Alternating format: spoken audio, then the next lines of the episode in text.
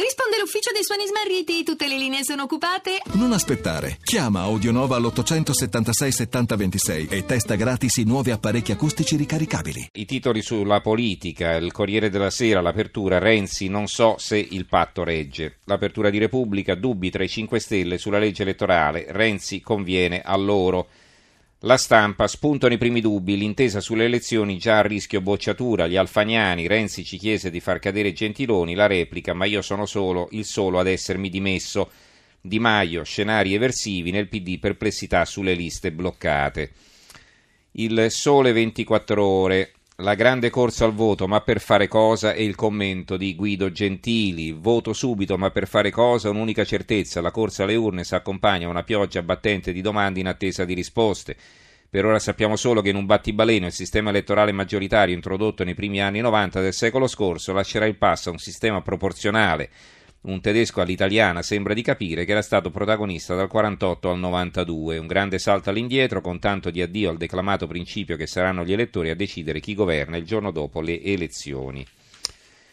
Eh, Italia oggi, Grillo vuole votare subito perché gli sta crollando il Movimento 5 Stelle, Raggi non regge più, alle comunali solo briciole.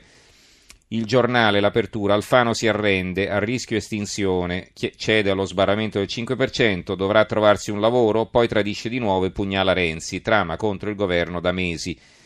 Ad Alberto Signore, eh, l'autore dell'articolo di fondo intitolato Con il Movimento 5 Stelle torna il partito dei PM. È un film già visto tante volte, scrive Signore, da quando, a cavallo tra gli anni 70 e 80, si iniziò a saldare la santa alleanza tra il PC e un pezzo importante della magistratura. Quasi mezzo secolo dopo non è cambiato nulla, come fossimo caduti in un gigantesco loop temporale nel quale la porta girevole che separa le aule di giustizia dal Parlamento rimane perennemente aperta. Vasi comunicanti al punto che i magistrati che negli anni si sono per così dire prestati alla politica non si contano più. Uno, Oscar Luigi Scalfaro, è arrivato al Quirinale, un altro, Pietro Grasso, oggi è presidente del Senato, nel mezzo Antonio Di Pietro, il PM che ha fatto crollare la Prima Repubblica e che poi, con la sua Italia dei valori, ha di fatto sublimato la politicizzazione delle toghe.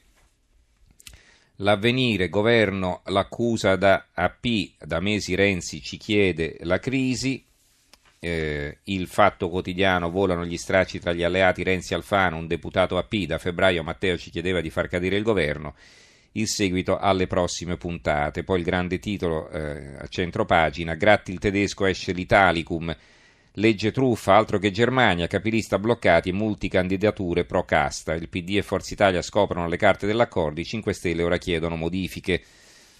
Eh, Libero, Renzi usa Alfano e poi lo getta, è un pezzo di Vittorio Feltri, ingratitudine politica, ancora uno di Paolo Becchi, coalizione da Tiffani, occhio Silvio, non ti fidare di, del PD e del Movimento 5 Stelle.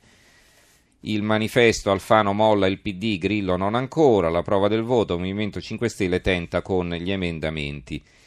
La verità, al voto con la legge più veloce mai approvata in 96 ore, la riforma elettorale con liste bloccate e triplo paracadute per i trombati, passerà alla Camera martedì appena quattro giorni dopo la presentazione.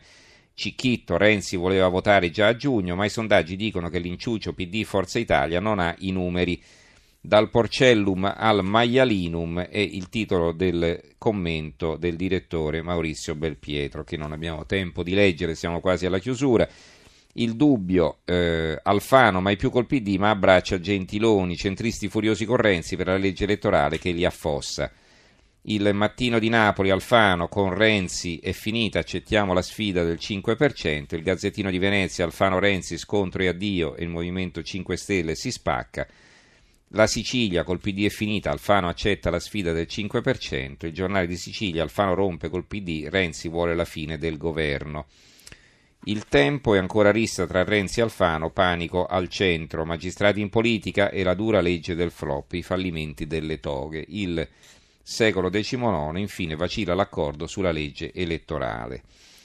Sempre il tempo, vedo qui il Rom killer fa il bis, il fermato per la strage della roulotte, tre sorelle uccise, lo stesso che scippò una cinese che morì per inseguirlo.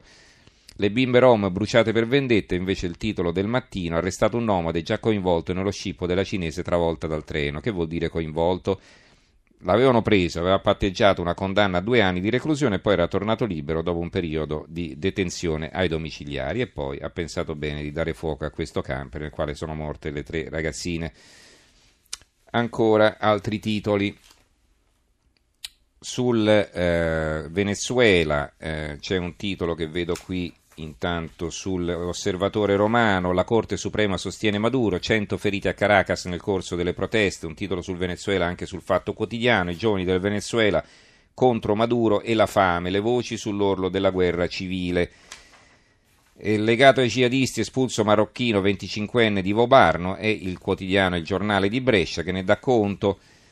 Ehm, sulla nazione, spese pazze con i fondi dei comuni, arrestato il sindaco PD di Pescia eh, e sul Tirreno lo stesso, soldi pubblici finiti sul suo conto corrente, arrestato sindaco del PD, Pescia l'accusa e peculato. Allora sarà pure innocente ma l'hanno arrestato e questa notizia la troviamo su due giornali su oltre 60 che ho qui sul tavolo. E ricordo quando eh, venne inquisita la, eh, la, sindaca di Quarto del Movimento 5 Stelle, venne indagata semplicemente, se ne parlò per settimane, vedete, a volte la politica è strana nella valutazione delle notizie, anche i giornali eh, sono un po' strabici. Poi, eh, vediamo un po', ecco, no, siamo arrivati proprio alla conclusione, vi leggo l'apertura dell'avvenire cedolare perdita secca, la tassazione agevolata sugli affitti ha prodotto 2 miliardi l'anno di buco, sconto ai redditi alti. Va bene.